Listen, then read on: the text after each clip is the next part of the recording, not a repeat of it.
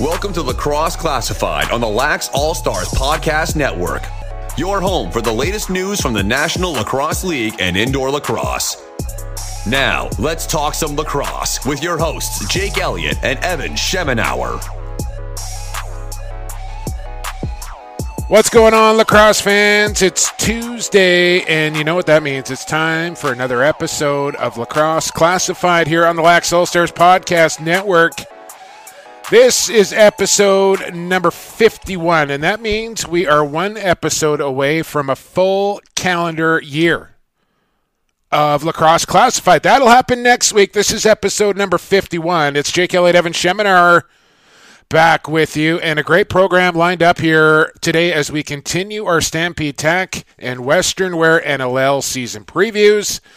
We have done Buffalo, Calgary, Colorado, Georgia, New England, and who else am I missing? Who did we have last week? We had Halifax on. As Halifax. I, yeah, as I remember myself. So if you go through the alphabet, Evan, you will realize that this week it's the New York Riptide and the Philadelphia Wings who are on deck, and we're going to talk to the two general managers and the two head coaches, which just happen to be the same guys. We're not going to have four guys on.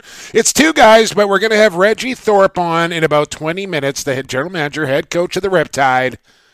And then coach and GM Paul Day from the Philly Wings will join us here on Lax Class in about half an hour, 35 minutes.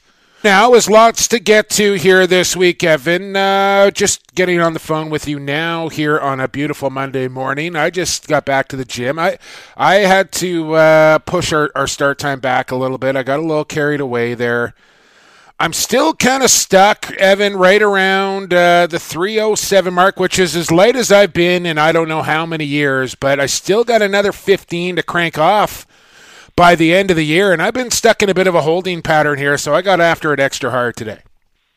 I'm just getting my home gym set up again and fixing a few things so I can finally get back on my track. Once Vegas is finished, it's going to be a little easier. It's impossible to lose weight in Vegas. 100% impossible. I swear to God. Well, you were doing like 20,000 steps a day there. I don't know. what- uh, It's hot. You should have been sweating. Yeah, it's Stay away from like- the buffet, man. Well. I mean, yeah, you've never been to Vegas, so you understand quickly when you get to Vegas just how much walking's involved because these resorts are massive. Even if you find the closest parking stall to where you're going to that night, it's still probably a couple thousand steps to get to where you need to get to. But yeah, the the buffets. Although I've learned how to work the buffets, and that is like eat like a I've learned how to work the buffets too, Evan. Yeah, but here's here's the trick to it. If you if you don't want to kill yourself, is like eat something really really light for breakfast, and then hit the buffet at like two three in the afternoon, and that'll probably last you the rest of the day. mm Uh, yeah, uh, that they don't say that is the, the proper way to go about things, Evan. Just so you know, they the the experts, uh, from what I understand, tell you that it's better to just graze throughout the day, small portions, but constant. Kind of just keep the fuel burning, but you know. You're you're gonna go in the you're opposite. You're saying load up on one meal and let that kind of carry you through the day. I don't know if that's the right approach, but anyways, enough about Vegas. Enough about buffets. Uh, you just had a blizzard in Saskatoon last night. Is that right? Yeah, that's right. Um, well, what about four inches on the ground this morning? But the thing about it is, like for that's normally not a big issue for us. The issue is, is that the first little bit of it melted straight to the or froze straight to the ground. So that made everything a little bit treacherous this morning.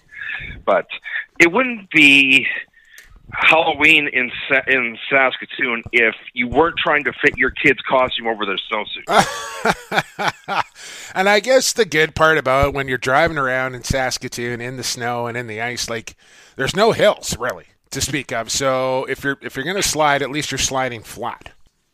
Although there's one treacherous hill that I got to go between my house and my work, and it's always where the traffic problem is every single time. Yeah, no, I always found it pretty curious uh, why your your junior football team is is called the Hilltops in Saskatoon when there's not a lot of hills, but apparently there's one hill that they played football on that wherever their field is there. By the way, it's looking like my Langley Rams, Evan, who are now a perfect 11 and 0 and into the Cullen Cup here, which is the BCFC final on a collision course once again to meet the Saskatoon Hilltops in the Canadian Bowl. I hear that the Hilltops were victorious over Edmonton yesterday.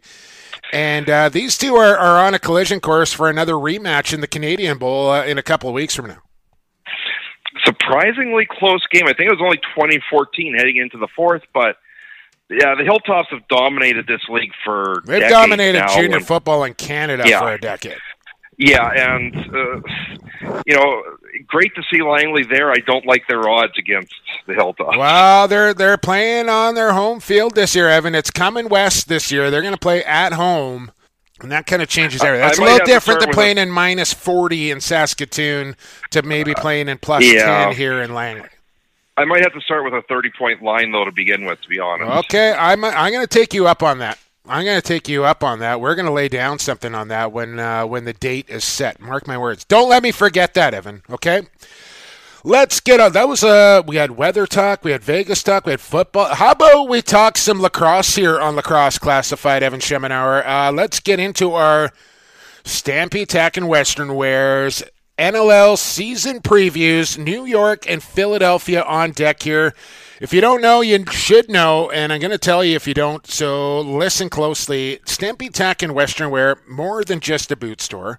They carry a wide range of hats that keep you protected from the sun, the rain, the wind, the snow, you name it. Camping, fishing, hiking, anything that you would do outdoors, walking in Vegas maybe. Find a hat for you at Stampede Tack and Western Wear, and you can shop online at stampede.ca and they might even ship that package right to you. So, uh, Evan, New York is up first. Acquisitions you got listed down as everybody. Everyone, everyone, Evan, is what you listed Everyone's down. an acquisition this year, yeah. Okay, but, so let's start with so the we key, had to go to the key to, acquisitions, Evan. Yeah. Why you run that down? Oh, you leave me with my notes hanging here. uh, the key ones there, of course, Dan MacRae um, in Calgary coming across. A big loss for the Roughnecks, but um, huge gain here move. for the for the Riptide. Yeah, and and they were smart about that because in the expansion draft, you can draft a one player that's going to be an unrestricted free agent as long as he hasn't turned 34 yet. You can franchise tag him and hold him. Um, I don't think they ended up using the franchise tag in the end on MacRae, but they could have, and that's really what kind of uh, drove that one there. Uh, they get Alex Bouquet out of New England, a big pickup there. Kieran McArdle out of Toronto, they got, and the key there is he's a Long Island boy. He's a hometown boy, and probably going to be one of the the poster childs for that franchise. They get Tyler Digby out of New England as well, and as, as, we stated last week, he's from Pittsburgh, so it's not a huge. Well, he's actually from New Westminster, Evan, but now resides in Pittsburgh. Okay, that's where the wife is from. Yeah, and another local guy, New York guy, John Ranagan, out of Georgia. They've got and the youngster Connor Kelly out of San Diego, who was a first round draft pick. Yeah, and I think for those the Seals a year ago. Those last two guys you just mentioned there, John Ranagan, Connor Kelly. I think those are two of their biggest key acquisitions there. Uh, one up front, one out of the back, and I was just the, the more I watch Ranagan play, and, and we got a first hand look at him at the World Championships with Team USA, the more I'm impressed with him and just his motor alone. Uh, the way he plays the game is is super entertaining to watch, and it's infectious. Like other guys want to get after it as hard as he is when they watch Randy play. Um, key losses here. Jordan Durston traded away. They get Fournier back along with Connor Farrell and the rights to Miles Jones. Don't no word on whether Miles is going to suit up or, or, take an attempt at playing in the National Cross League. I, I, my hopes aren't high, even though my hopes are super high that he actually tries it, but I don't think he's going to which is a little disappointing. Uh, of course, they, they drafted Jeff Cornwall in the expansion draft, but New York uh, trades him back to Saskatchewan, and they end up getting Tyson Bomberry in that exchange. of course, Tyson Bomberry was the draft pick that they had acquired from the Rush, who had acquired it from Toronto uh, to get that pick. They needed to get Rush really wanted to get Cornwall back, and it didn't make sense for somebody that's based out of Coquitlam to to fly to New York all the time, especially when Cornwall is just starting his firefighting career. So it made sense for both teams to get that deal done. A little surprising to see Halifax be the team to pick up Peter Dubinsky. You want to talk about a long commute. Coquitlam to upstate New York is one thing. You're talking Nanaimo to Halifax. I don't think uh, Pete's got to be relocating, does he not? Yeah, he's got to be moving to the market or something because this. Like you'd have I'm to start that trip a day early. Yeah, I'm super happy for Pete um, because I mean that realistically is probably two connections. I don't know if there's a direct flight between New York and Vancouver, or sorry, Halifax and Vancouver, but no, I don't think there know, is. Nanaimo, Nanaimo on a prop plane to Vancouver, Vancouver to Pearson, Pearson to Halifax, yeah. and you're switching four time zones in the pier in the uh, or three time zones in the different. Saskatchewan going to Halifax uh, this season, so a bunch of guys from here will have to make that trip. Uh, they won't have the Nanaimo connector, but uh, we'll we'll get a good indication on just how long and how grueling that trip is there to Halifax. Uh, draft picks here for New York. Of course, they had the number one overall selection. And surprised a lot of people here with the number one overall pick, although I think it's a pretty good pick in Tyson Gibson, the right handed forward, who goes number one. Yeah, it was a shock. And this is this is stupid me going at the uh, the rush draft party and literally breaking down this draft for everybody and telling them you can write Andrew Kew's name down number one, and because just had traded Jordan Durston the day before the draft. Yeah. So when they did that, it was like, okay, now you you needed a lefty before, now you really need a lefty. this seems so certain. Um, but it'll be interesting to ask Reggie Thorpe why what he saw in Gibson over uh, Kew that made him go that direction. Yeah, we'll have to ask. Uh, there's Tyson Bomberry at number 10. That was the Cornwall trade back, uh, the pick from Saskatchewan. Second round, they get Jake Fox at 19, Connor Farrell at 24, and uh, the drum manager's son, who was also impressive at the World Championships, and Gail Thorpe, as uh, there's a left handed forward to maybe help fill the void left by Jordan Durston. And you have down here a key unknown. Well, we just got known, I suppose, Evan, uh, just before coming on the, the air here, that Angus Goodleaf uh, has been ruled out uh, from playing due to health precautions. Yeah, it's sad to see that, but I it's the right move if he's out. I don't know if he's out for the year or out for part of the year, but you know, you got to take something Err on the side of caution. serious. Yeah, I, I mean, the last thing I'd want for him is to take a shot square in the middle of the chest and there's another ambulance call coming to revive yeah. him. yeah, know? so he'll probably have to go through a bunch of testing and, and make sure that everything is, is copacetic for you know a, a stretch of time, sit three months, six months, whatever it is, uh, before he will be cleared to play again. Uh, we're all wishing the best for for Angus Goodleaf, obviously uh, one of the good guys in the league, and uh, we hope he can return. As I'm sure Reggie Thorpe and, and the New York Riptide are, are, keeping their fingers crossed as well. Uh, scheduling quirks here for the Riptide, Evan. First three games on the road. Home opener is December 28th against Saskatchewan. Riptide play the night before in New England. 12 games before the end of February, only three in March and three in April. So a heavily front loaded schedule here for the Riptide. And a tough one. And it's, uh, I don't think anything's going to be easy for them.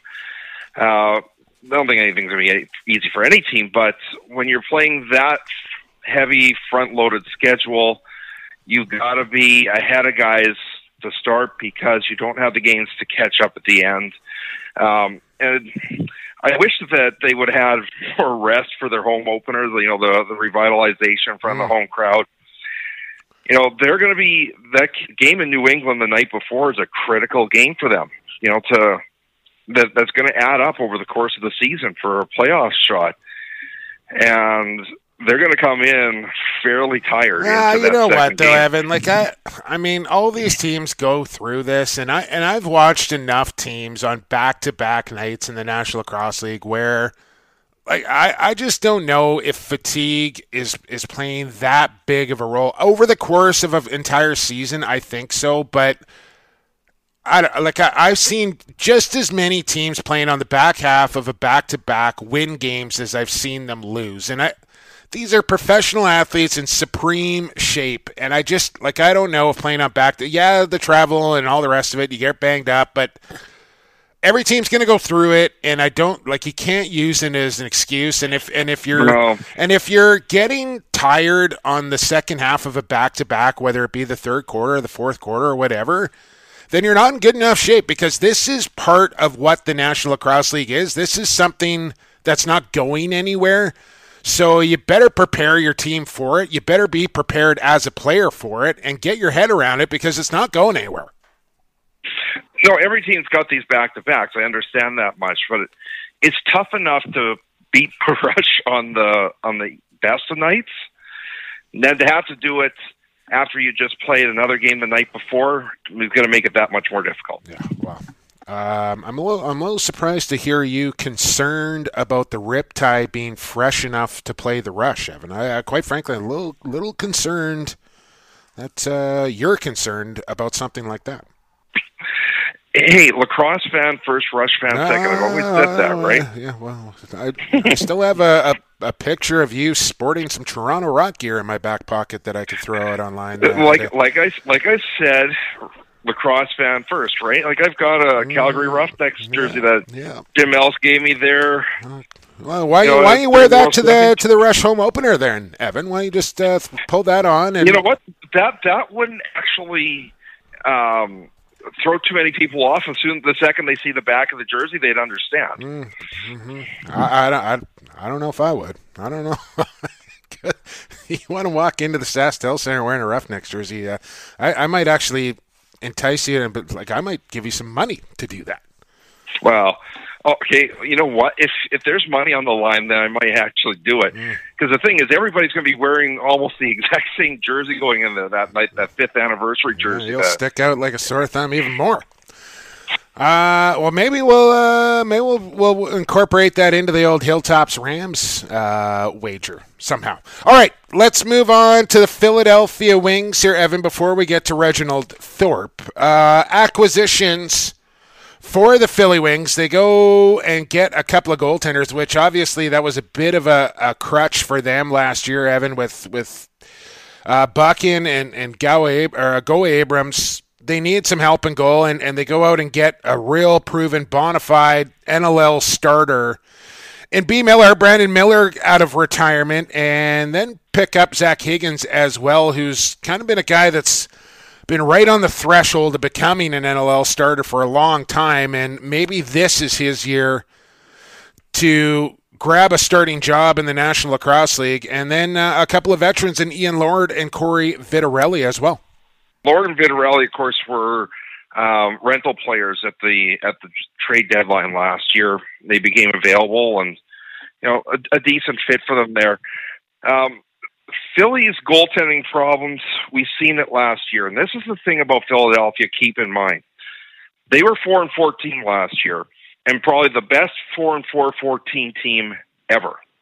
And I looked this up this morning because it's like trying to think back to the real stats from last year. Out of those 14 losses, seven of them they were either leading or tied in the fourth quarter and lost. Right? So they're the two keys with Philly really are they either they got to stop the first quarter runs. They were down five nothing far too often last year, mm-hmm. and the fourth quarter issue. Yeah.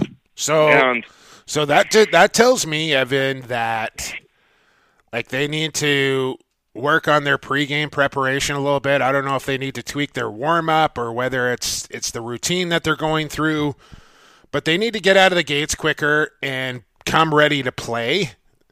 And the other side of that is is maybe their fitness has to be questioned as well because if you're leading games in the fourth quarter and you're con- and you're consistently blowing leads in the fourth quarter, tells me that's that's physical. And once the body starts to break down, then the mental game starts to go on you as well. And that's when bad decisions and, and undisciplined things start to creep into the game when you're physically tired. And if you're not finishing games off, especially when you have a lead in the fourth quarter, that tells me that, that maybe the fitness is an issue there in Philadelphia, or at least was. Yeah, they, they had tried uh, changing the warm up routine around where they actually went out for less time to try and solve the back end problem, and unfortunately created a front end problem. So they're you know it's a balancing issue, mm-hmm. you know. But you got to place a full sixty minutes. Is there the con- like? And that's the thing is that once it happened two or three times, this confidence just went. Well, that's it because them. because uh, when that happens, like you said, two or three times, then when you got that two goal lead in the fourth quarter, that bench is thinking, man, are we going to hang on to this? Is it going to slip away on us again? They're going to have a comeback. And, and you're thinking, you, you start playing to not lose instead of continuing to play to win. And that's the mental psyche and that's where your leadership comes in. That's where your, your coaching staff comes in to instill that belief like, hey, we're in a good spot here. Let's finish this thing off. And and I'm sure all the guys are saying the right things and all the rest of it, but it's that belief. You got to have that mm-hmm. belief that you're going to finish those games. And that's something that Philadelphia but, just didn't have. But here's the other key for Philadelphia, and that is with this revamped playoff format, New York and Philadelphia are in the same division, mm-hmm. right? So if you finish third – two out of those three third place teams are probably headed to the playoffs. It's possible both wild cards could go to the same division, but most likely two third place teams are going. They got to leapfrog one team, and they you know and you know encompass just enough wins. They could be in the playoffs, and they you know once you're in the playoffs, we've seen it with Rochester in years sure. past where. Yep you barely make the playoffs and you win the title. Yeah, no, I, I honestly think we're gonna we're gonna talk to Coach Day about it, but uh, I think a lot of adjustments will be made there in Philadelphia. Paul Day has been ultra successful with his Peterborough Lakers, obviously having three back to back to back Mann Cups over the last three years. The guy knows how to win. He knows how to coach. He knows how to be a GM. And I think it was just a I think it was just a real tough first year. A lot of things went against the Wings in that opening season for them, and I, like I just I can't see it going like that again. I even if they clean up half of those wins that they let get away from them, they're going to be in way, way, way better shape. So we'll talk to, to Coach Day about it all. Uh, we got to get the break here, but other key departures from the Philadelphia Wings, Chet Koneczny, who's signed in Halifax, Zach Reed, Doug Buckin, and the veteran Jordan Hall, who returns to Georgia. Expansion draft losses, I think this is a big one, and Frank Brown, who they lose, um, and Matt Bennett as well. Yeah, one big one, Frank Brown. That was a guy that they took early in the prior expansion right. draft. But Matt Bennett, they got him for nothing towards the end of the year. So if you had to lose somebody, it's not the worst loss in the world. And and maybe the biggest thing for the Wings is they're going to get Brett Hickey back, who has obviously had some injury trouble over the last couple of years, but a former 50 goal scorer in this league and, and a guy that was kind of really just starting to hit his peak and his prime and, and has had a, a couple of bad injuries. But you got to think Hickey is going to be a motivated player coming back healthy and, and, ready to go for another season. You just hope for the best that he holds up for an entire yeah. schedule. And, and if he does, that's really going to help that offense there with with Crowley and company on on that left side for the righties. Yeah, and that's the thing is how well do Hickey and Crowley um, mesh together. We'll see. And that was the unfortunate thing was that they that kind of forced their hand a bit more with Crowley when Hickey went down. Um, do they lose all those close games if Hickey's in the lineup. Maybe they get that extra goal. Yeah, probably not. Right? Over the top. Yeah, because yeah. you're looking at. I mean, there's a few overtime games in there as well. You're looking at just one goal, and Hickey can certainly put the ball in the net. Uh, scheduling quirks here before we get to break, Evan. Three bye weeks in the opening four weeks. They don't play their season opener until week three of the schedule. They don't play their home opener until January 10th, only two games in April, so it's a very middle packed schedule here where we saw front end loaded for New York. This is kind of a middle packed schedule for Philadelphia. Yeah, this was another one of the really odd ones because they have very few games in December. They have very few games in April. So you're jamming all these games right into the middle of the schedule. And so you got to take, you got to be a little concerned about those first few games where other teams have now had two or three or four games under their belt and you're just getting going. You know, are you going to be game ready at that level that your opposition is? And just the same as Colorado, they only have two games in April. They're going to need to be ahead of teams to make the playoffs because they don't have the games in April to catch up. yeah, and you, and you wonder how many guys are living in market or how often these guys are getting together. Are they practicing in Toronto or at Six Nations or where? How exactly is that dynamic working? Because you're right, like with especially with a new team and and new players coming together, like chemistry is a huge thing. And if you're only seeing these guys for a few hours per week and you don't really get a chance to work on your offense or your power play or special teams as much as you'd like to, and the guys aren't around each other as much, it makes it that much more difficult to kind of come together as a team where you, know, mm-hmm. you look at, at Toronto or Buffalo or here in Vancouver, it's much easier for guys just to kind of rally up on a Tuesday night and go throw the ball around and be around each other and talk about things, work on some things, whether coaches are there or not it's a big advantage, and I don't know what the situation yeah. there is in Philly. Whether they're meeting somewhere else, maybe not in Philadelphia, but at least they're getting together. I don't know if they can because they do have some in-market players, right? But I think this is another thing that Philly could potentially have a huge upside to, and that is they've got players like Matt Rambo that you know, and Trevor Baptiste is the other one, where this is now their second season of box lacrosse. They haven't had a lot of exposure, so the upside is that much greater in those kinds of players. Yeah, yeah, no, uh, it's going to be interesting to watch guys like that kind of continue to develop with more box lacrosse experience. Speaking about lacrosse, this is Lax Class, your number one source for all things National Lacrosse League and box lacrosse. Thanks for being a loyal listener here to Lacrosse Classified every single Tuesday. We're going to take a break and we're going to come back on the other side with the general manager and the head coach of the New York Riptide, former Rochester Knighthawk player and captain. Reggie Thorpe is on the other side. Keep it right here on Lax Class on the Lacrosse All Stars Podcast Network. Associated Labels and Packaging is in the business of creating first impressions. They'll help you reflect your company values accurately by offering solutions that fit your product needs. With the latest in printing technology and over 35 years of experience, Associated Labels and Packaging is the perfect fit for your company to take your labels and packaging to the next level. This is Rich Lisk, GM of the New England Black Wolves. You're listening to Lax Class, your go-to source for all things NLL and box lacrosse, growing the game one podcast at a time. Welcome back to Lacrosse Classified here on the Lax All Stars Podcast Network. Into the second quarter we go, and a returner back on the pod. Oh, you just heard from our friends there at Associated Labels and Packaging. They create first impressions. Sean Ashworth, Tosh Nishimura, the gang in Coquitlam you need a label or a package, find them at associated-labels.com or their social media at Associated LP as in labels and packaging. Check out their daily blog and all they do for the environment as well. Top of the table, Associated Labels and Packaging. Check them out. Uh, returning to the program, it's the general manager and the head coach of the New York Riptide won himself a bronze medal at the World Championships as well with Team USA. It's Reggie Thorpe back with us. Reggie, thanks for doing this.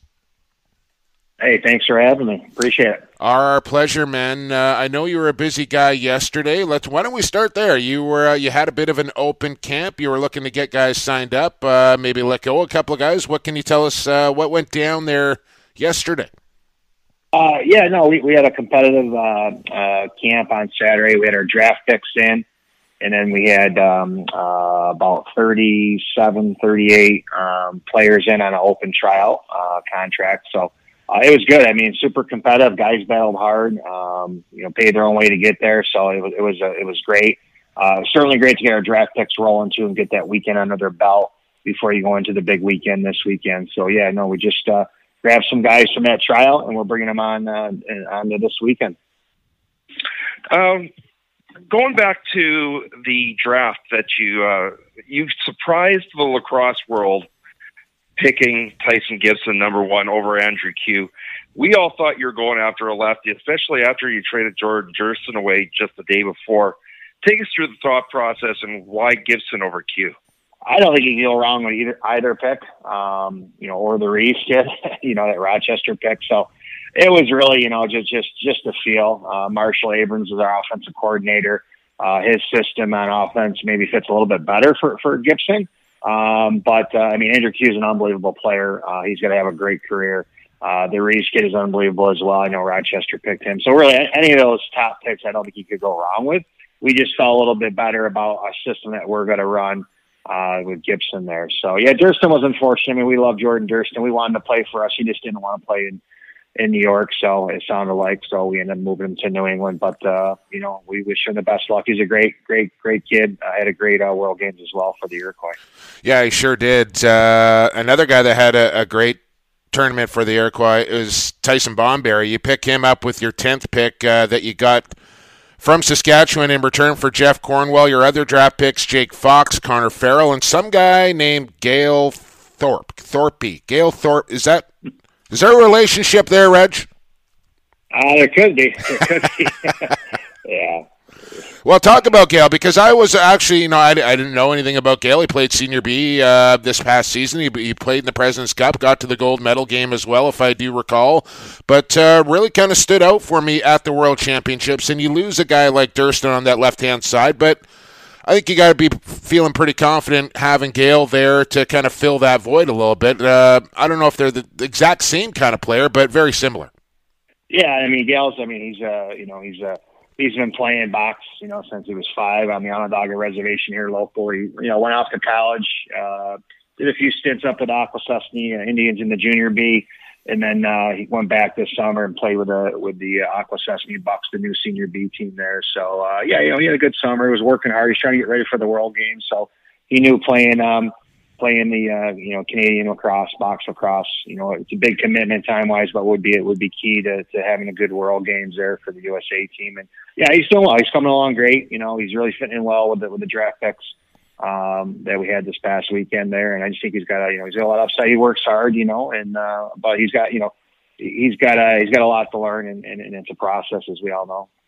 Perhaps your biggest acquisition so far has been Dan MacRae. And we talked about him when we had you on with the expansion draft and, you know, he was an unrestricted free agent. You were prepared to use the franchise tag if you had to, but in the end, you worked out a, a two year deal, I believe it was, and to have a cornerstone of the captain of the defending champions has got to be a pretty big building block to getting your team moving forward. Uh, it's huge. You know, I mean, it comes down to the leadership, you know, especially with our makeup of our team. You know, we, we got some, you know, a guy like Danny MacRae, John Ranagan, uh, Tyler Digby. You know, we're, we're really excited about Tyler Digby's uh, leadership, uh, uh, McArdle. Um, so we, we got some guys that, uh, been around the league there. But obviously, Danny is is uh, you know proven leader there, and, and we're going to need that with some of our our, our young person, our young people, and uh, certainly uh, in, in the locker room and how to handle yourself on and off the field. So you know, Danny's a we couldn't be more excited to have him, get him down to New York, and uh, and really lead our, our organization, our team on and off the field. Speaking with the general manager and head coach of the New York Riptide here on Lax Class, Reggie Thorpe, and out of all the guys you do have is great. One guy that you you're not going to have, it looks like, is Angus Goodleaf, who has been deemed physically unable to play, and that's. You know, we're all thinking about Angus, and, and health is obviously paramount for him. We want him to get better, but it's a loss for you between the pipes. You got Alex Bouquet. What what's the situation in goal heading into training camp without uh, Angus there, Reggie?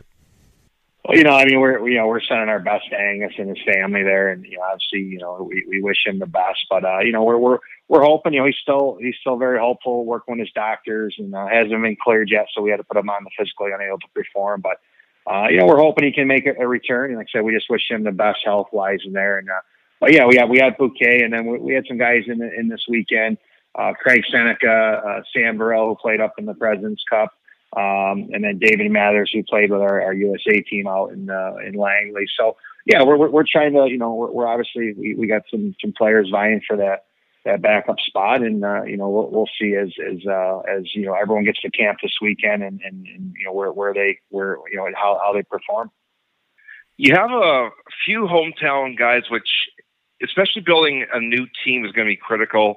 You got McArdle, you got Ranagan, and then the thing that probably triggered Jake's and I's attention pretty quickly was you acquired the rights to Miles Jones, and we pray to the lacrosse gods that he will finally step in between the boards.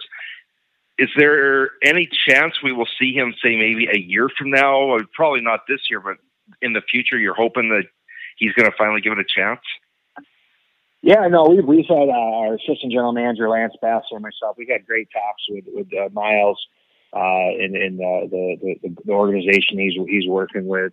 Uh, yeah, I mean we're, we're we're hoping he for this year. I mean that's what that's what we're pushing for. We want to get into camp. He won't be at camp this week. We're trying to work out some details, but yeah, I mean with his size and speed, I mean we feel like he could be a a great D training guy. He's from Long Island.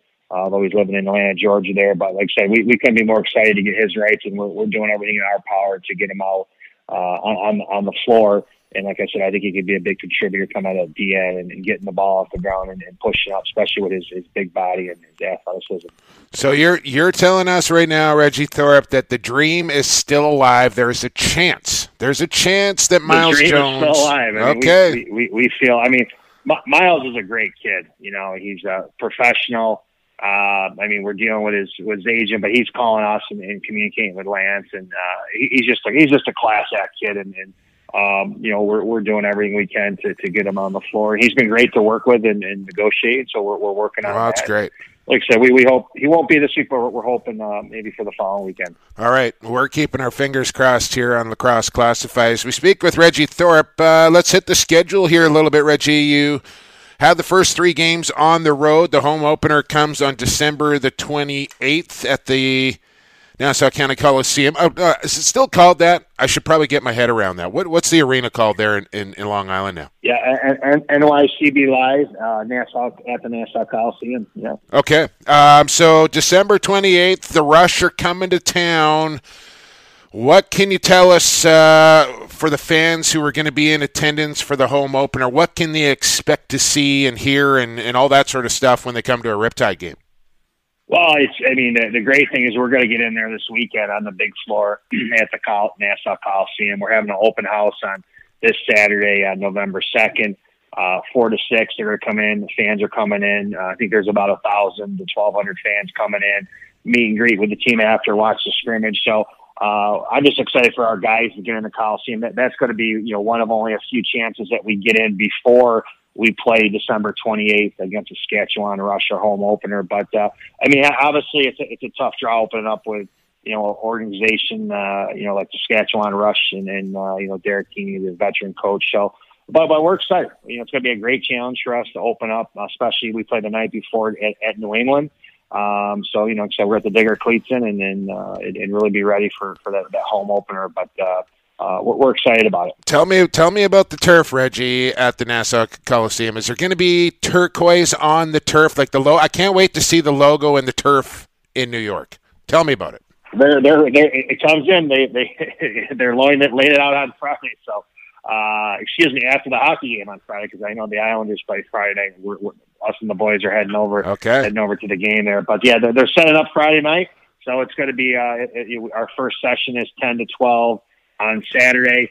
Um, on the, on, uh, on, on the November second, and then, like I said, the, the, our open session to the to the public and fans is going to be four to six. So there'll be some good pictures on Twitter coming all right, here, but all uh, can't, oh, reveal, hang on. can't reveal it quite yet. Okay, fair enough. Fair enough. difference between building an expansion team and teams that you're used to in the past is that you have an established team, you have established players, established positions, and you're trying to fill a few holes when you're on an expansion team now, you're trying to fill every hole and bring guys that are not as used to playing together as they're used to. What's the approach to building the Riptide? Well, I, I think you know you, you know the, the, the staff's done a good job, uh, great job of identifying some of our you know uh, areas of, of, of you know where we want to focus on, and you know we, we got some guys that are, are veterans in the roster. We got some some young guys we feel with a lot of upside potential, and then we got some of those middle of the road players that have been knocked around from the practice squad, off the practice squad, on the active roster, have some experience, and they're hungry and they, and they want an opportunity. So those guys are super motivated to, to get that opportunity to make an active roster. Uh, so we want guys that are hungry, and, and, and, that's one one of our you know one of our, our, our pillars that we talked about. We want guys that, that are hungry, that want to be there. Like I said, we have some guys that have been kicked around, um, you know, and, and, done everything they can to stay in the league and bounce from practice spot to inactive to active, and you know we're excited to land some of those guys, and and, and those guys are going to prove themselves, and, and, and you know it's uh, we're excited to see what we can get out of that, and so we have camp this weekend, and then we're heading up to, to Buffalo um, to play. You know, we got, we got some practices, and we're going to be uh, scrimmaging the, the, the Rochester Nighthawks. So we'll certainly get a, an opportunity to see, you know, uh, measure, get our measuring stick of where we are against, you know, the the other expansion team. It it must be like a relief, Reggie, in some regard to look back a, a year ago or whatever it was when you were hired by the Riptide and to go through the expansion draft and the entry draft and get all these players under your stable to finally kind of see the light at the end of the tunnel like the season's only uh, just over a month away training camp is just days away now there's got to be i know there's lots of work to be done but there's got to be some sort of sense of i guess maybe a bit of relief some accomplishment in there as well but i, I would think excitement is probably at the forefront I mean, it's just been exciting. I mean, again, just getting the open trial last week and getting our draft picks in and getting all the coaches on board and and and uh, just just kind of getting that out of the system where it was really good for us, you know, from an organization standpoint to work out some of our kinks. Um, you know, going into you know our first official training camp with our with our 40 players and our veterans and that. So it was just great to get on the floor last week and and uh, like I said, uh, and certainly as we reflect on, on, our Monday morning staff call and some things we need to do better as an organization, as coaches, as, as uh, you know, just our system. So that was good just to kind of get a dry run to go through and uh, or trial run, excuse me, and, and then as we roll into this big training camp this weekend. So I guess when we look at the uh, future here, what's the goal at this stage? Is make the playoffs and see what happens. Uh, what's the expectation for a first year team? Well, I, I think you know our, our ownership, you know, GF Sports is. I mean, they they want to win, you know, and, and at the same time they understand the process. It's you know an expansion team, but you know certainly with a new format, uh, with with the divisions and the, the, you know two making playoffs. You know, I mean, uh, you know, it's you know we're in a tough conference with with Georgia, New England, and you know two playoff teams from last year, and Philly, Philly, who was you know you know a couple one goal games away from being in the playoffs. So it's gonna it's gonna be tough, you know. But but obviously that that, that that's gonna be our goal. But we're just excited to you know uh, see where we're at, you know, and then uh, see if we got you know we feel we got some piece of the puzzles together. But it, it's to be a process, and you know we're going to learn a lot about ourselves. Um, you know, over, over the next, uh, you know, four weeks before we open up uh, at Halifax there. So we're just excited for that. But the organization, like Gio, they've been super supportive and they understand the process and, and they're in it for the, the long haul. Um, you know, we just, uh, you know, they, they made a huge commitment to Long Island tri-state area for for Box to be back, uh, and, and uh, they, they've taken that, that long term approach. Well, can be more fired up about it. I know, I know, my lady Reggie just absolutely loves the Riptide hats. So I think maybe when Saskatchewan comes to town, we might have to arrange uh, getting a Riptide hat off you because those things are pre- those things are pretty now. Like I, I, just the color scheme, the logo. I love the Riptide swag, man. So uh, we'll look forward to that. We'll look forward to the Riptide kicking off their inaugural season there in New York. Uh, congratulations, man, on winning the bronze medal there at the World Championships with Team USA. Appreciate your time, Reggie Thorpe, and uh, we'll have you back on soon. All right. Thanks, guys. Appreciate it. All right. That was Reggie Thorpe, head coach, general manager of the New York Riptide, and just uh, days, weeks away from kicking off the season now, Evan. Yeah, and it's going to be uh, interesting to see how they do. You never know with some of these expansion teams where they find these diamonds in the rough, like San Diego did last year and made a run. Um, they're in tough. They got Georgia in their division, which was never going to be easy. But can they surprise? Heck, what did Curt Malawsky say when they played San Diego last year? If you think San Diego is an expansion team, you've lost it. So never underestimate an expansion team. We're still waiting for Austin Owens to uh, get on that. Get Curt Malawsky's all his bench interviews from the year and just mash those together. And I'm telling you, it's going to be soundbite gold right there if uh, if somebody makes that that happen. Um, truth be told here, Evan, we're recording this interview with Reggie, or we just recorded this interview with Reggie on Tuesday morning. We did the rest of the show on Monday, and it's a long one here, so prepare yourself. But I want to get this in now because I forgot to do it in the fourth quarter, and that we're just we're full disclosure here. We're we're recording out of order, so don't get all confused. But anyways, uh, an update on the Rhinestone Cowboy saga here, Evan. Uh, apparently, uh, the the the information, the intel, if you will, uh, about where karaoke was available in my fine city of Port Coquitlam was from 2015. so, so uh, tonight was supposed to be the big night. I was gonna go to the place and do the, but apparently that's that's not happening here this evening. They do not have karaoke anymore. Uh, so we're on the hunt again. I think I found a new place to do this. The goal is to accomplish it before we get rolling again for who you got uh, for NLL season. So I still got some Sure, time, sure, sure. but it's it's gonna happen. I try, I try. Listen, uh, it's it's gonna happen. So I just wanted to get that quick update in there because I forgot to to inform the fans. I know everybody's on the edge of their seat waiting to to see that performance. So uh, there you go. All right, uh, let's get to break. Paul Day, head coach and general manager of the Philadelphia Wings, is coming up next year on Lacrosse Classified. Keep it right here on the Lacrosse All Stars Podcast Network. Pure Vital Labs is proud to bring you the highest quality sports supplements on the market. PVL products are 100% all natural with no artificial flavors, colors, or sweeteners. And the entire line is also Informed Choice certified. We designed all our products with the athlete in mind. We look forward to being a part of your athletic achievements, helping you push the bar higher, win at the highest levels, and set personal records for years to come. Hey, this is Chris Corbeil, captain of Team Canada and the Saskatchewan Rush. You're listening to Lacrosse Classified on the Lax All Stars Podcast Network. Welcome back. This is Lacrosse Classified. Lax Class for short. You got it right here on the Lacrosse All Stars, or Lax All Stars for short, podcast network. Jake Elliott, Evan Schemenauer with you. Just heard from our friends at Pure Vital Labs. Anything else would be unsportsmanlike. Find them at PVL.com. Trevor Baptiste, Philadelphia Wing. He's on the PVL supplements, all natural, no artificial flavors or colors. They're Informed Choice certified. And the best supplements on the market. The Beast Baptiste wouldn't take them if they weren't. He plays for the Philadelphia Wings. We have the man who coaches the Philadelphia Wings. He is the head coach and the general manager of the second year Philly Wings. Paul Day back on the podcast. Coach, welcome back. Hey guys, thanks for having me. Appreciate Thank- it. Yeah, thanks for coming on, man. Uh, listen, last year, Evan and I talked about it off the top. Probably the best four and fourteen team we've ever seen. Things just did not go your way, especially late in games. A lot of one goal losses.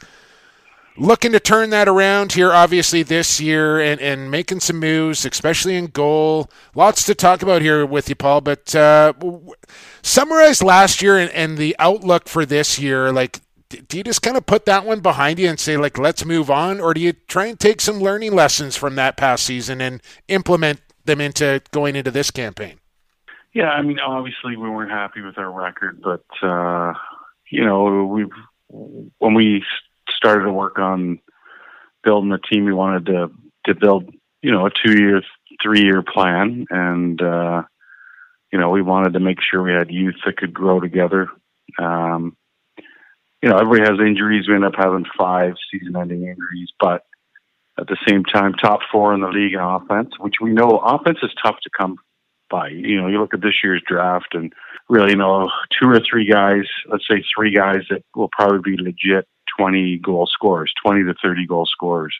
So it's really tough to come by. We've got a group we think offensively. We get Brett Hickey back for more than three games this year. That uh, you know, again, we can be in the top three in offense. Um, you know, youth, obviously, inexperience. Uh, our average age was under 24 defensively last year, and uh, in goal, we were pretty young. Uh, we had some guys that have had good summers, but we, you know, we we made a, a conscious decision to change our goaltending this year. Really wasn't fair for Doug Buchan to be a starter last year, and um, a lot of pressure on him. I think he goes to Buffalo this year and gets mentored by his you know his coach when he grew up as a kid, and he can grow into you know a goaltender that he, he he's going to be. We know uh, he'll be back in Peterborough with us next year. But Zach Higgins, who's 28 now and has been a starter before, and he's going to have uh, you know a great guy like uh, Brandon Miller kind of mentor him, and Brandon's going to get some time, and then. We've got another goal, goalie. Goa had a great world championship. Uh, he's a young guy at 25 years old. So We've also added some defensive depth with a guy like Ian Llord for us, for me anyway. Sorry, Paul. I just, I just, want to cut you off for, for one second. As you mentioned, Goa Abrams, we caught wind that, that potentially that Goa has asked for a trade out of Philadelphia. Can you? He did. Yeah. Yeah. No. No. He he did after the Worlds. He asked for a trade, and you know, obviously, I talked to other teams, gave him permission to talk to some teams, and you know, it didn't work out. We didn't want to trade Goa. You know, we think he's going to be part of our future. And okay, if we got to carry three goalies, we got to carry three goalies. I okay. mean, he's he's a young guy. He doesn't have a lot of experience at the top level. We talked after the Worlds also about you know getting up getting up to in major series lacrosse and and really growing because at the end of the day, a 24, 25 year old goalie. There hasn't been many in this league. I've been in the league since you know 1990, 91. Uh, you know, Dillon Ward, Matt Vinc, Del Bianco, uh, Del Del Bianco. That's about it. There you go. Yeah, that's, that's it. And I'm not talking, you know, the M I L L. I mean, it's tough, and especially if you're not playing senior A. Uh, you know, I think in Peterborough this year we had 34 games. I mean, it's it's a grind to be a goalie, and it's like being an NHL defenseman. You've really got to spend some time. So uh, we want him to grow in our organization and, and you know be able to to to reach his potential. You mentioned Brett Hickey earlier, and you're going to get him back. You know, a tough loss early, especially when he's your first pick of the expansion draft a year ago. When you're on a team where you've lost all these tight games, you have several overtime losses. Having that guy that can you know, he's going to get you that two or three goals a game that is going to put you over the top this season. Yeah, you know, I uh, we really liked our offense last year, but to be able to add some, we want to be physical offensively, and that's why we brought a guy like Corey Vitarelli, and then we've got a guy on the left and a guy on the right. Kiel Matisz is a guy that's going to play, you know, almost. He's going to play a lot of offense this year for us as well. So, uh, but Hickey, you know, he's had 50, 50 goals in this league before, and I think 46 another time. And you know, he's in, he's in his late 20s. He's not over the hill. He spent the whole summer training, which we're really excited about. So, adding him and Vitarelli inside, I mean, they're hard to handle. I mean, I've been around Corey for a long time, and I Brett used to drive me nuts watching him in Toronto just be so physical. So I mean, we're we're really excited to have those two guys.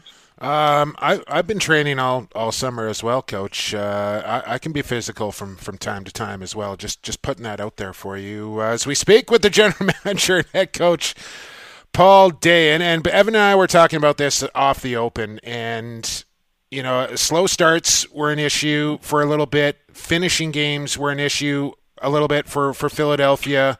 I know you at one point tried to make some adjustments in your warm up and I don't know if, if fitness was a bit of an issue last year, not finishing games in the fourth quarter. What what kind of things did you learn from last year that you want to change going into this year, or build upon, or take away? You know what I'm saying here, Paul? Like, what kind of yeah, changes? no, absolutely. Yeah, I mean, I think you know when we went to Vancouver, Saskatoon, and Vancouver weekend, uh, we had nobody left on our practice roster, so we went through 11 rookies last year. Had to we signed Patrick Resch, who had been at camp with us, and he played in Vancouver. So, I mean, when you go through 11 rookies in the NLL, it's, it's, uh, uh, you You're know, going to struggle. You're going to struggle. you're going to struggle absolutely and i i mean i don't you know obviously some guys got banged up i mean we traded Kluche.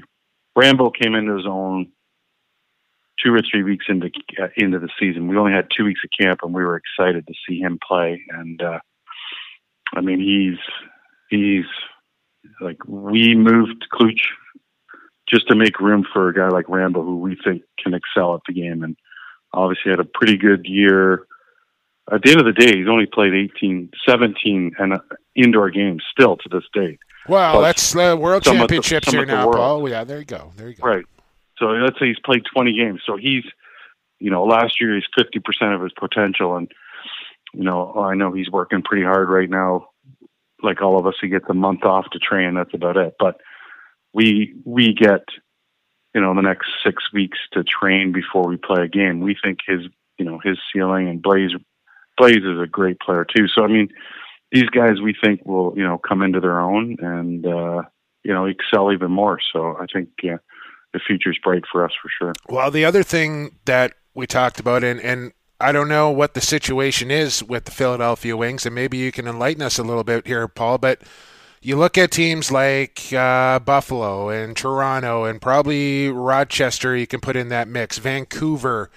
These are all teams where the majority of their roster, if not all of it, are located in the same vicinity and those teams kind of have a bit I know there's there's rules against how many players you can get together with coaches on the floor and how many times per week and all that sort of stuff.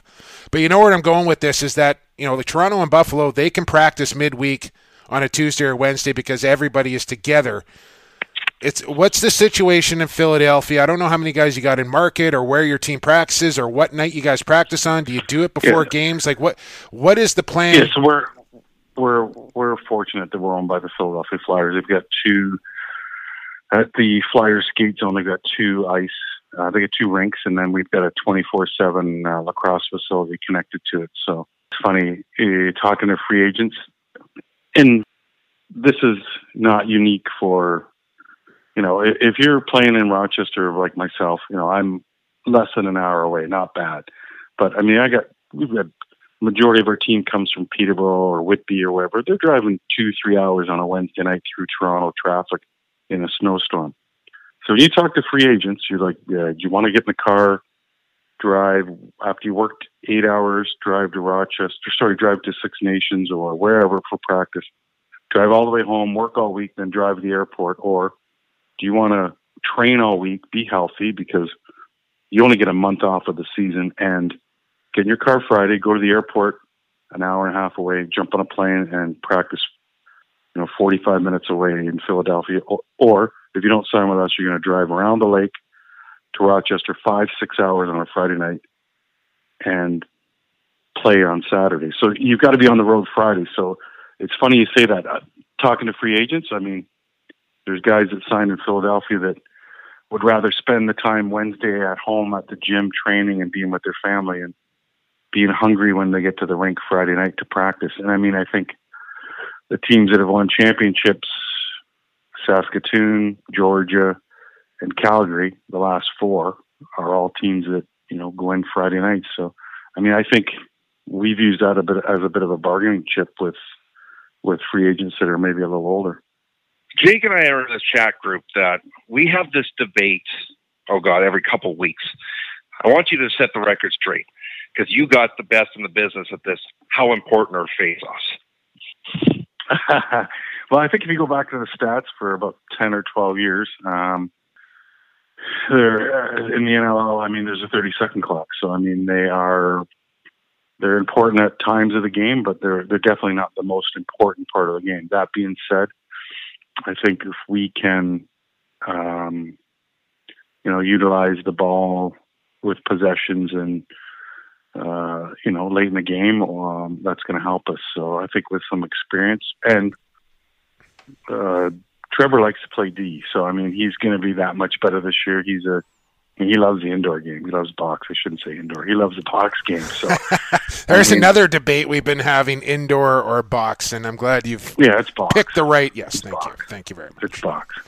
And I think, uh, you know, being around Wiz and Peterborough for a few years, You know, he's a guy that can score goals, and I think I was surprised Trevor didn't score last year. He's a guy that's going to score some goals in this league with confidence and you know better understanding the game. But uh, you know, having Wiz in the summertime sure helped us. So I, I mean, I think it's not as important as the field game because you're going to get the ball back most of the time.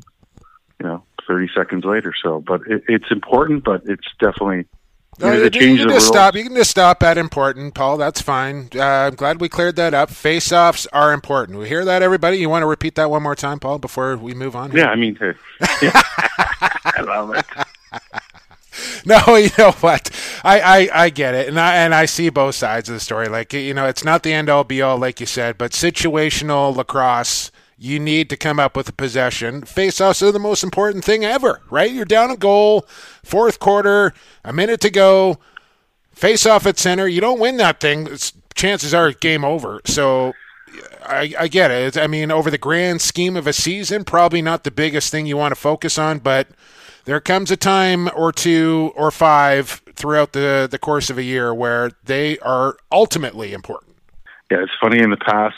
Um, when you're on a team that wins faceoffs all the time, like with Wiz or uh, TB, and you're you know someone's hurt or something happens, then you really have to adjust your faceoff setting, and guys aren't used to. It. And uh, you know we saw that in New West 2017, yeah. change the faceoff rule. So, it, uh, of course, this year in the Mann Cup they changed the face-off rule after three or four games as well. Don't get me and, started. Wiz just kind of laughed in the room. He's like, "No, I'm good." But I knew it took us a game and a half in New West to get used to it. Our guys were used to picking it up, so yeah, you got to. I mean, it's it's all about adjustment. Here, here's a here's a crazy idea for you, Paul Day. Uh, how about the sport of lacrosse just adopt one set of rules and go with it? Yeah, I mean, I think a guy like you know Eddie Como and I we talk a lot and we spend a lot of time together and we help. You know, I was coaching the NL junior NLs, and lots of Canadian kids were playing it in Toronto this year. Man, does it speed the game up the 10 second. They don't oh. usually need these 10 seconds for the kids. And no, it's exciting. And I mean, when it drives me nuts watching kids lacrosse, my little guy or anybody, when the ball's bouncing in the crease in the summertime and you can't pick it up. That's I'm like, just, are you yeah, kidding like me? I, I, I just, I, I don't know, man. Like, I, I don't know why certain organizations are so reluctant for change. Like it just wrap your head around these are the best set of rules in the game and adopt them and let's move on here as uh, you're getting me you're going to get me riled up here paul uh, well, no, I'm, even at the minor level like you know yeah, my it's crazy. eight he plays four on four hockey half ice and it is the fastest it's it's awesome outstanding that's yeah. a smaller and the reason um, i can't believe like I know guys that I was cops with that played in the NHL. They're like, my kid's not playing lacrosse. I got concussion issues. He's not playing that game at six, seven years old, getting lit up. And it's amazing to me that, you know, we haven't followed suit with, you know, uh, Lacrosse Canada where I, I'm okay with the cross checking, you know, lean on a guy, but I go to like tight games last year and kids are getting lit up. It's a five minute major game yeah. misconduct in the NL. Yeah. And they're like, yeah, it's on the shoulder. I'm like, no, no. Yeah. This eight, seven year old just got lit up. It's a yard sale. Like well, we, that's, I mean, that, that, that stems down to, you know, getting officiating trained properly and a shortage of good officials and all that. That's another Pandora's box. We, we yeah, should just, go down one day, Paul, but probably not right now as well. We, we want to kind of stay on track here a little bit with the Philadelphia Wings. Um, what do you think of your schedule this year? Uh, obviously, would have liked to have started early, but I, I, I like the way the NLs they've done a pretty good job. Where uh, you know we played Georgia uh, week three. They play the first week, and then they're off a week, and then we play them. So you know, and then we go to Calgary. You know, we're off for a week, then we go to Calgary. So I mean, two of the best teams we play right out of the hop. But I mean, you know what? I think being around here so long in the NLL, like we're you know, the schedule is what it is. I, I'm okay with our schedule. Um, you know, I think, uh, especially we're a team last year like San Diego, we didn't get training camp. So I'm really excited to actually have some time. We used shoot around for two months last season to teach. Uh, yeah, I can't do it. Can't do it. Teach. So, so I'm really excited. We're going to be on the floor together. Like we had a couple scrimmages. We've got lots of practice time. You know, we're going to be on the floor 14 times before we play a game. So I, I mean, that's for us. That's huge. Yeah, massive. And massive. Uh, so I'm. I mean, I like our schedule. Uh, you know, we get to go to Denver and Calgary, two of the pl- best places in the league to play, and I'm excited for that. And we're not back to back like we were Saturday night in, in Saskatoon. Played pretty well, and then we're in the afternoon game in Vancouver next day. That was you didn't like that one. nightmare. You didn't like that one. No. and thank God we were supposed to be at one o'clock in the afternoon. Thank God there was a thank God there was a marathon. We got to play at three. Oh, there you I'm go. like, that was a nightmare weekend. But no, our schedule's pretty good. You know, we're uh, we're excited about the new divisional lineup, and you know, we're uh, we're pumped to have training camp. Last one for me. I wanted to ask you about a player we had on the podcast about a month ago of yours, Blaze Riorden. And the guy has got the most unique skill set in lacrosse in that, you know, he he's the top or one of the top goaltenders in the field game and then can pick up a short stick and be an effective you know, forward for you. And even when we talked with Andy Towers, he had mentioned this that it's the biggest game of the year on their schedule, and they're ready to put Blaze up on attack because they know he can handle the job just, uh, just so well. Have you ever even attempted to put the pads on this guy and maybe see what he can do in a box net? So the, the crazy thing is, we didn't know Doug Buchan got hurt last year in Saskatoon, so he played in Vancouver, but had a meniscus problem in his knee, and we went to Georgia, and we flew home Monday from Vancouver. That was the day you know we could sign extra players. So go uh, started in Georgia. We won in Georgia, but we had no backup on the bench, so uh, we put the pads on Blaze Saturday for shoot around. But again, we had no like we literally had no extra players. We had nobody on the practice roster to even activate. So they just said we'd take a two minute um, delay a game penalty, put the pads on Blaze if something happened, if he got hurt, and then off he'd go. But he's a much better field goalie than he's a box goalie. But I mean, I knew Blaze when he was a little kid in Rochester. His dad was a season ticket holder, good friends with Tim Soudan, you know, and then, you know, I knew his dad in the 90s, like when I had good hair, like a long time ago. and, uh, I oh, mean, man. he would, could have signed the year before we went to expansion. I talked to him in the winter. He got cut by Buffalo. Talked, listen, we're coming in next year. I'd love to have you because he's a, you know, he had 20 plus goals last year, full time guy. He- You know, the opportunity he's going to get this year, he's, we hope he's going to be a 30 plus guy. And he's fitter than ever. And I talked to him that winter of 2000, I guess, 18 and he could have signed as a practice roster. And I'm like, we'd like to be in our top three next year. We really do. And it worked out great. He's like, I'm not going to sign as a practice guy. You know, wait for you guys. So I mean, he's a committed guy. He lives in Philadelphia now, and this uh, uh, maybe you see in the field game leader. He's an unbelievable leader.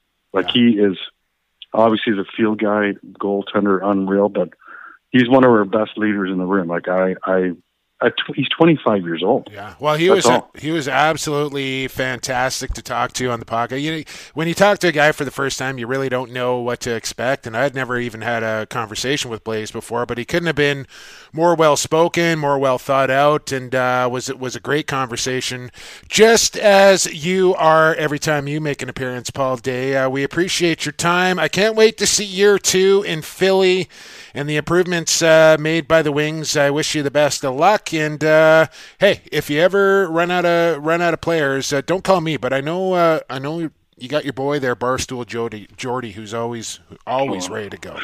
Keep an eye on that Yeah, guy for me, would you? You, yeah, thank you very much. Appreciate everything you guys do for the game, him and yourself and Stamper and everything. You guys do a great job. Thank you very much. Oh, our pleasure. Thanks for the conversation. Thanks for the time. That was Paul Day, general manager, head coach of the Philadelphia Wing, also the general manager of the three-time back-to-back-to-back Champion Mann Cup Peterborough Lakers as well. The man is a winner, and I'm sure he's going to get that ship in Philadelphia pointed in the right direction this season. We got to take a break, and we're back with fourth quarter action after this. This is Lacrosse Classified on the Lax All Stars Podcast Network.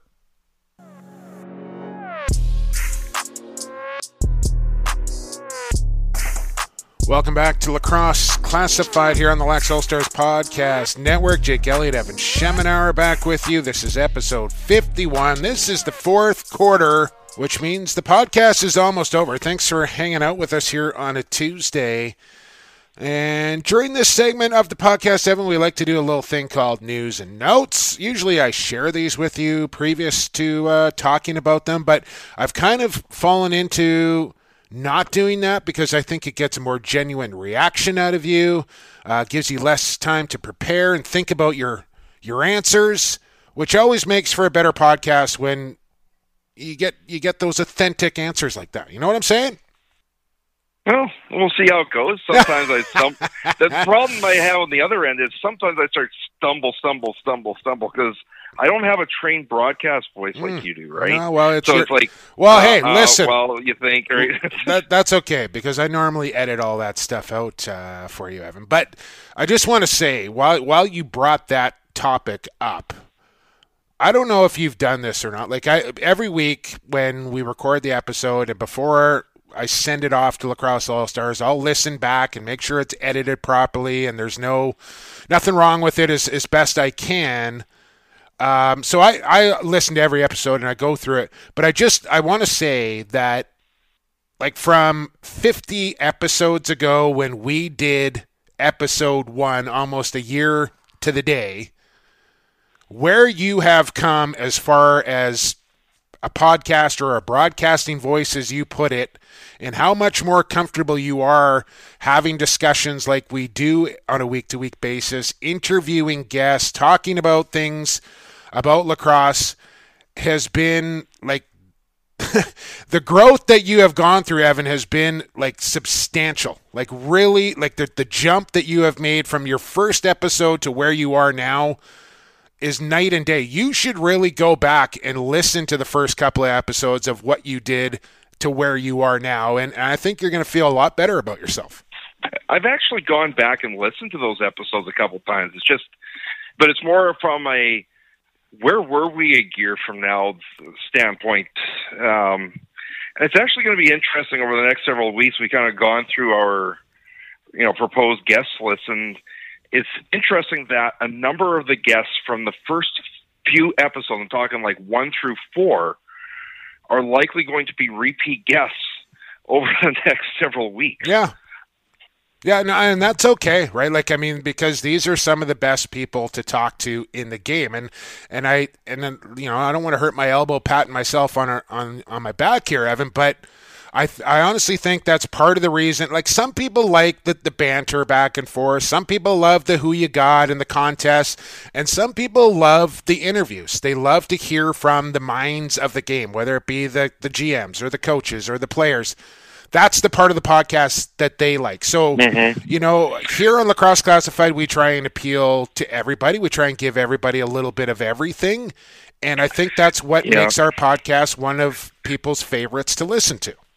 Yeah, and I think back to some of the some of my favorite moments eh, on from my end anyways. It was literally a like a last second thought. It was nothing planned or anything like that, right? But all of a sudden, just realizing at the end of the Cody Jamieson uh, interview as we're coming to a close, ask him about his shot, mm. right? Yeah, yeah. Or you know, just as we're coming to the end of Dan Dawson, what's the future plan, right? And we get these fabulous answers out of it, and I think that's the thing that I reflect most on. Yeah, and and for you know, for people that don't know, like for me, I remember doing doing the podcast with Brad Challoner, and you know, Brad would walk into the studio with like six different sheets of paper and notes on this and questions written down. For me, I probably do it a lot, a little bit different than most people. Like I, I don't have any prefabbed questions that I want to ask. I, you know, I have some things in my mind that I want to want to hit on, but a lot of what I ask is in response to the previous question I asked and the answer that they give me. You know what I mean? So like, yeah. I'll, I'll ask something, and then their, their response prompts me to think of another question that I want to ask them, and and that's kind of how my brain works when when I come into this. Where, you know, you I think when you first started out, you had like, okay, I want to ask this, I want to ask this, and you had all these questions listed out, but that's sometimes not really the way that an interview will go, and I don't think it's supposed to go that way. Like a podcast to me is is about having a conversation with somebody, and part of having a conversation with somebody. And I know we're way off track here, but I think it's to be a good listener and hear what they're saying, and then mm-hmm. feed off of that, and then reply to to that. No, I, I prepare questions, but it's more of a here's a few like I'll have like say six bullet points. Exactly. Like, remember to ask about this, this, this, this, and this. Right. I don't actually have the question written out in front of me. But you might have used to, to though. Did you not, Evan? Like I was, did yeah. probably at the start. Yeah, that's right? what I'm. But, that's what I'm saying, man. Is that you know back back in the first five episodes, things were a lot different for you than than mm-hmm. what they are now. So I just I want to give you a, a pat on the back, man, because I think you've come a real long way in that department. Oh, thank you, because I, I, I'm still much more comfortable behind the keyboard. I'll admit that. Sure, you are. I, I can I can go back. I can research stats. I can make corrections as I have to, right? And if you think we're editing things on here, like literally what we're editing is bed space. We're not actually taking anything out of the conversation. So uh, you won't see that, but and it, it's interesting to find out with various guests just how you sometimes generate the best response, and they're all very different. Yeah, and you got to figure that out. Like if you think about it, probably the best answer we got out of Jamie Dawick a year ago is just as, asking a very simple question as to whether the shared revenue was a no go for the owners, right? And literally, it took three seconds to ask it, and that's when we started to find out just how well yeah i mean and the other one was. was. that you know like how how serious is this and it was like deadly serious like the season is in jeopardy and i think that was like that was a real eye-opener for for both sides to hear that from an owner saying like hey like this is this is real serious we're we're real close to missing a season here so um, but it was also the how many how many non lacrosse people is this all of a sudden going to affect? Right? Yeah. How many people? How many other people's incomes can get affected? Well, the parking, right? the you know the parking takers and the concession workers and these the arena staffs. Uh, like it, it went on and on, and and like and the last thing I want to mention here about lacrosse classified is we're a year in, and you know we, we probably should have done this next week as kind of a, a year in review or whatever, Evan. So we we won't do it next week, but we'll do it this week. Here is that. You know, when we first started this thing, a year ago, we didn't really have a, a plan laid out on what the podcast was going to be and how the format was going to work. And then, you know, we kind of stumbled into who you got and who we had, and we can't wait to get back to that. And then, you know, the summer came around, and we're like, okay, like, what are we going to do for summer now? And then uh, report cards were born, and you know, a lot of people like those. And then, you know, we went into the World Championships and we just, and now we're doing our season previews. And this wasn't something that we had pre formulated a, um, a, year ago. Like, okay, when we get to October, this is what we're going to, we just kind of figured this thing out as we've gone along here a little bit. And, yeah. and now as we, we hit the year mark going into our next year, like now we have a clear path laid out for us. And I just, I feel like the show has gotten that much better over the last last 12 months and I think it's going to continue to get better as we move forward and and hopefully you know everybody continues to enjoy it. Hopefully our listenership continues to grow and and our sponsors are happy and all the rest of it uh, because I love doing this. I know you do too.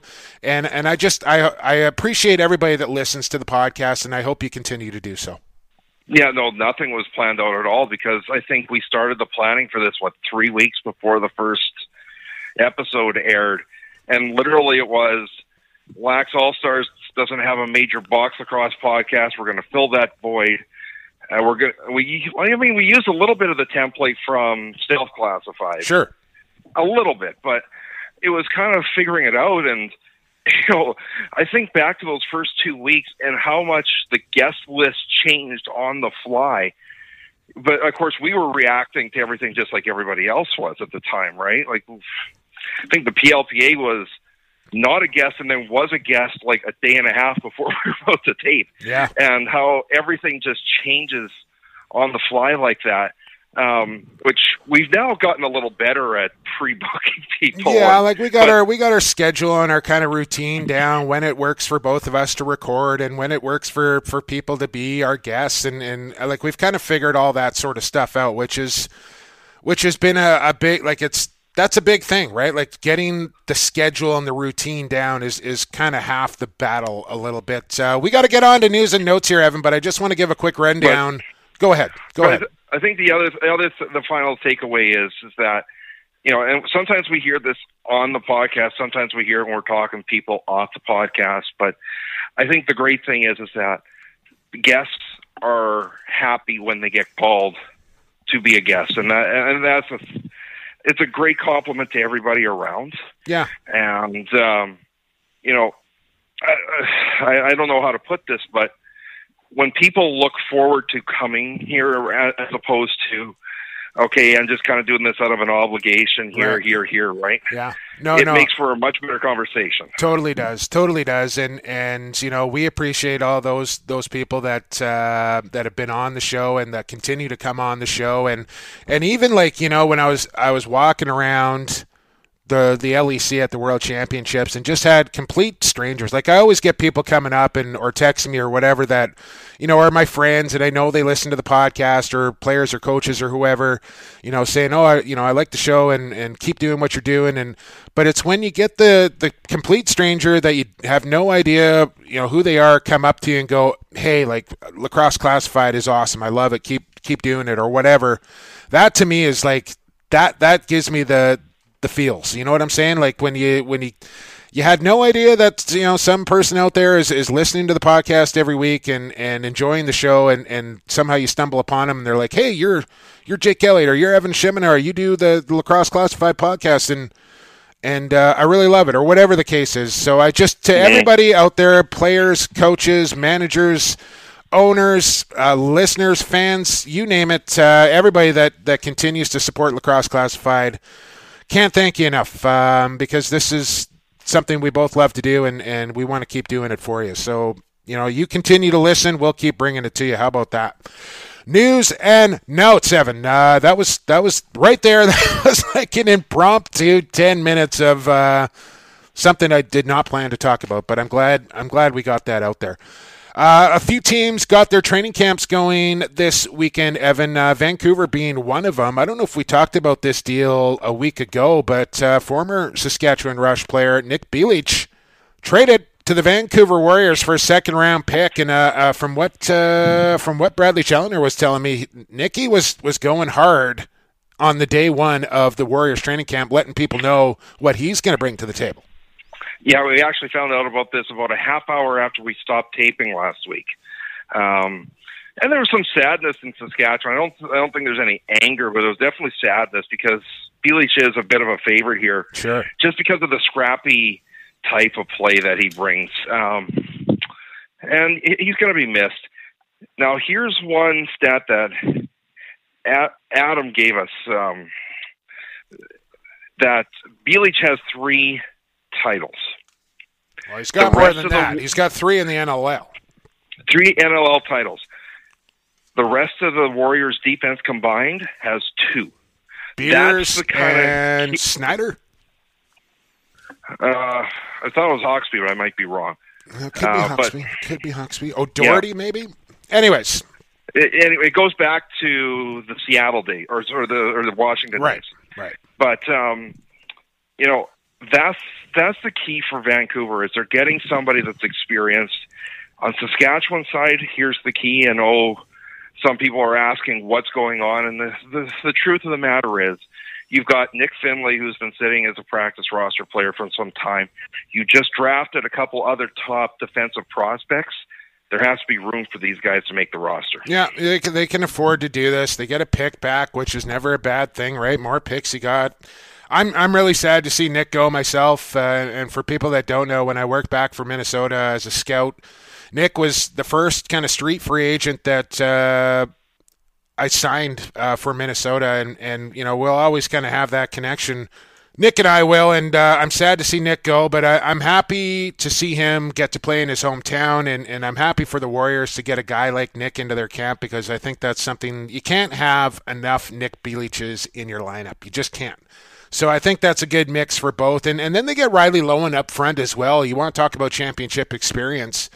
Uh, Riley obviously winning cups with Saskatchewan and Calgary. So Uh, that's only going to help their team up front as well. Rochester also getting underway, and who else was? There's a third team. I thought that started training camp last weekend. New York. There you go.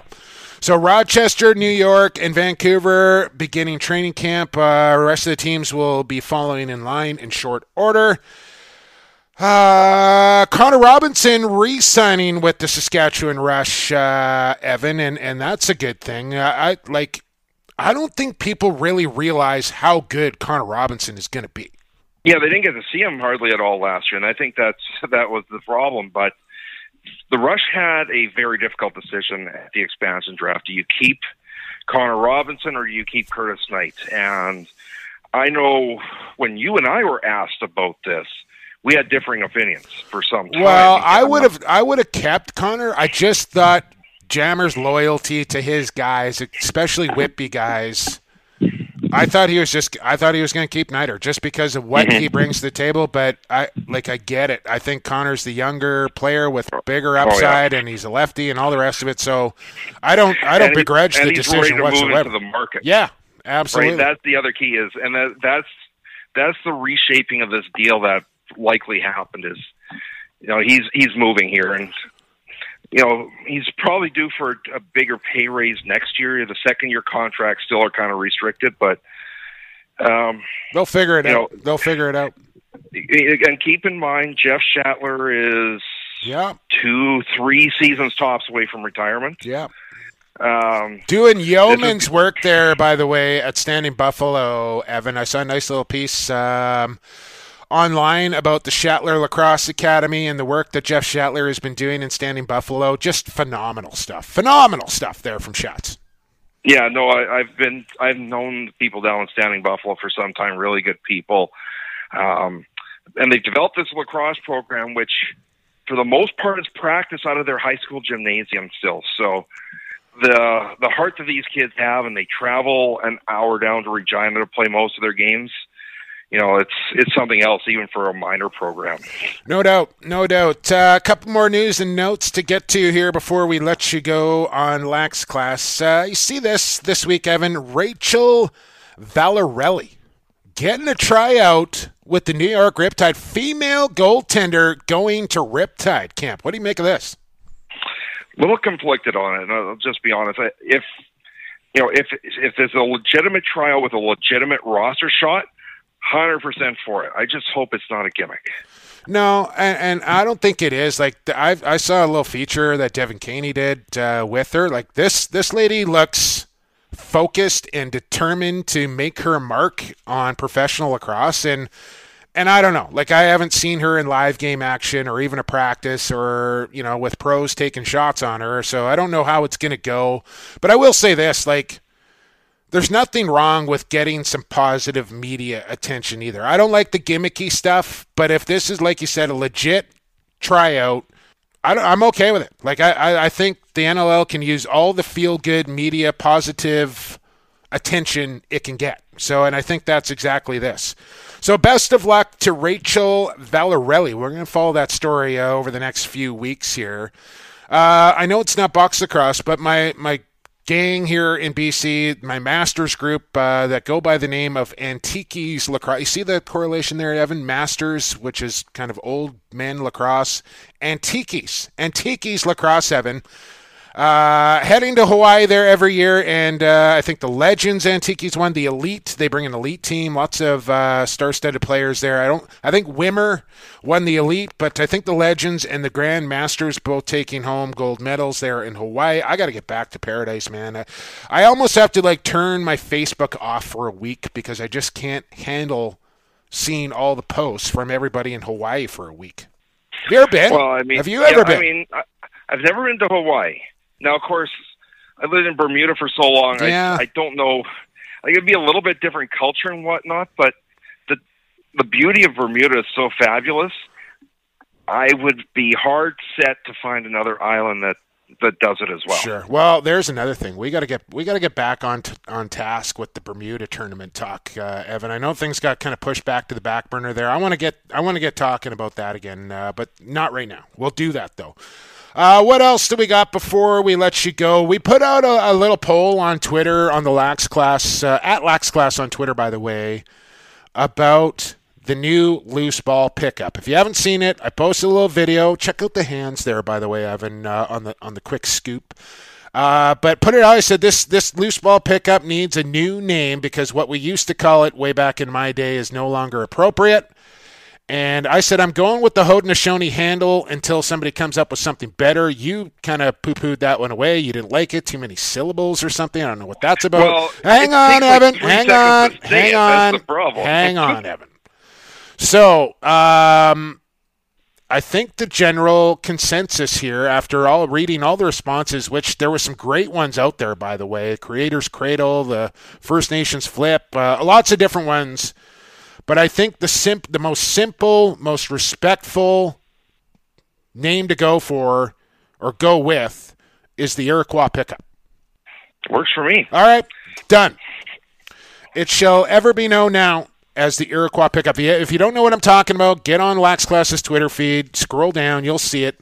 Little video there. Uh, Just don't teach your kids it because their coach will probably kill them. well, yeah, yeah, I guess. I mean, uh, practice at home, practice at the box, and then once you master it, then you can pull it out in a game. That's what I'll tell the kids. Don't be afraid to try new things and use your imaginations out there, kids. But practice that sort of stuff in your backyard when you're out at the box, during practice, after hours. Master that skill and then bust it out in a game or in an actual live practice. And uh, I don't have a problem with that. You don't want to take the imagination away. You imagine telling John Grant Jr. Don't don't throw backhands in practice or games. No, I know mean, that's John Grant. If you're in, if you're in tight, it's a great little pickup, right? But if you got the, all the time in the world, Sure, fundamentals. You try that and you miss it. Fundamentals. I see Rhys Duch. I see Rhys Duch pick that ball up like that all the time in games. He's phenomenal at it. Uh, last but certainly not least here, Evan, some tough news from my hometown. Actually, this isn't the last one, but I want to I want to get this in here. Uh, from my hometown, a guy that was absolutely synonymous with Adanac lacrosse since I can remember, since I was a little boy. He was uh, my my governor when I when I played there, when I coached there, and just the guy that you would see around the rinks in the summertime all the time, and a man that was, you know, I have hold so near and dear Les Wingrove to my heart, but this man has to come in a close second place to what he meant to Coquitlam, Adanac lacrosse, and Rocky Zimmerman.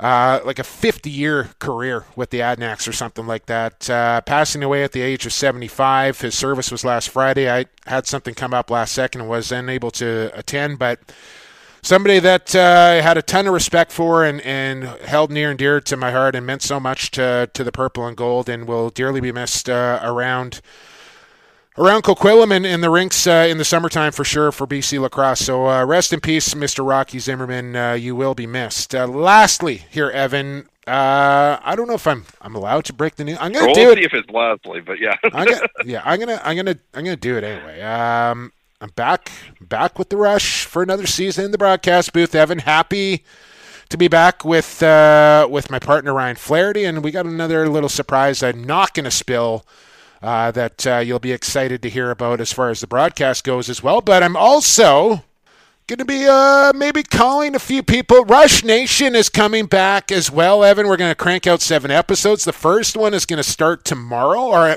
not tomorrow. the first one is going to come out in November, which is almost tomorrow. It's it's coming out, but. Uh, Seven episodes, November through May, one a month. Uh, so look for for Rush Hour to be uh, making an appearance, a reappearance once again. And for all you folks uh, in Saskatoon there that are Rush fans, or maybe you're not Rush fans, but you're Lacrosse Classified fans, may, you might see a 604 number pop up on your call display. As uh, I'm going to try and sling a few few tickets for Rush Nation, uh, so I'm going to be calling some people for season tickets, group purchases, you name it. Uh, so if you see a 604 number up, you know it's me. Answer the phone. Let's talk some Rush lacrosse.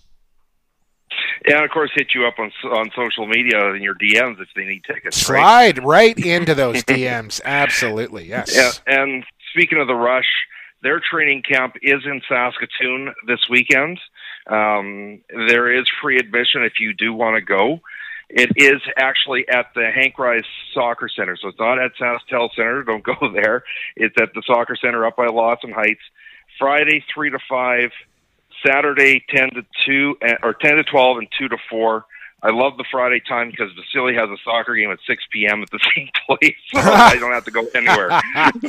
bring a stick. Bring a stick as well.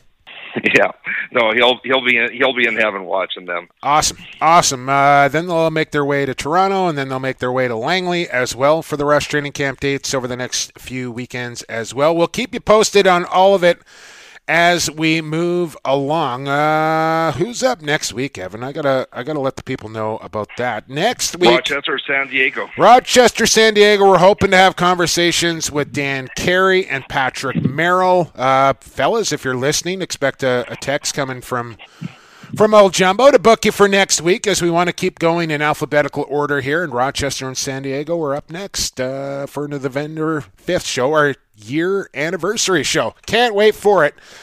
You'll have to wait at least seven days, though. Uh, mm-hmm. But now we got to go, Evan. That was a super and, long episode. I just want to say quickly mm. is I really appreciate these general managers coming out and just being so honest with us. Yeah. And uh, you know, in the past, there's always been this tendency to hide things and not talk about injuries and things like that. You know, the honesty is what I love. Honesty is what the fans love. So thank you so much for doing that. Absolutely, hundred uh, percent agree with that. All right, that was a super long episode. Uh, thanks for sticking with us here. We hope you enjoyed it episode number 51 is done. A big thanks to Reggie Thorpe for coming on the program, to Paul Day for stopping by, to you, the loyal listener, as always, checking out Lacrosse Classified every single Tuesday right here on Lacrosse All Stars, and of course, our sponsors, Pure Vita Labs, Associated Labels and Packaging. And our good friends at Stampede Tack and Western Wear support our sponsors. That's how you support the podcast. Don't forget to subscribe wherever you listen to your podcast. You'll find Lacrosse Classified. Smash that subscribe button. Follow us on social media as well. He is at Shemlax. I am at PXP for Sports. And the show is at Lax Class. That's it for Evan Schemenauer. I've been Jake Elliott, and for the fastest game on two feet. And for the creator, thanks for listening to Lacrosse Classified on the Lax All Stars Podcast Network.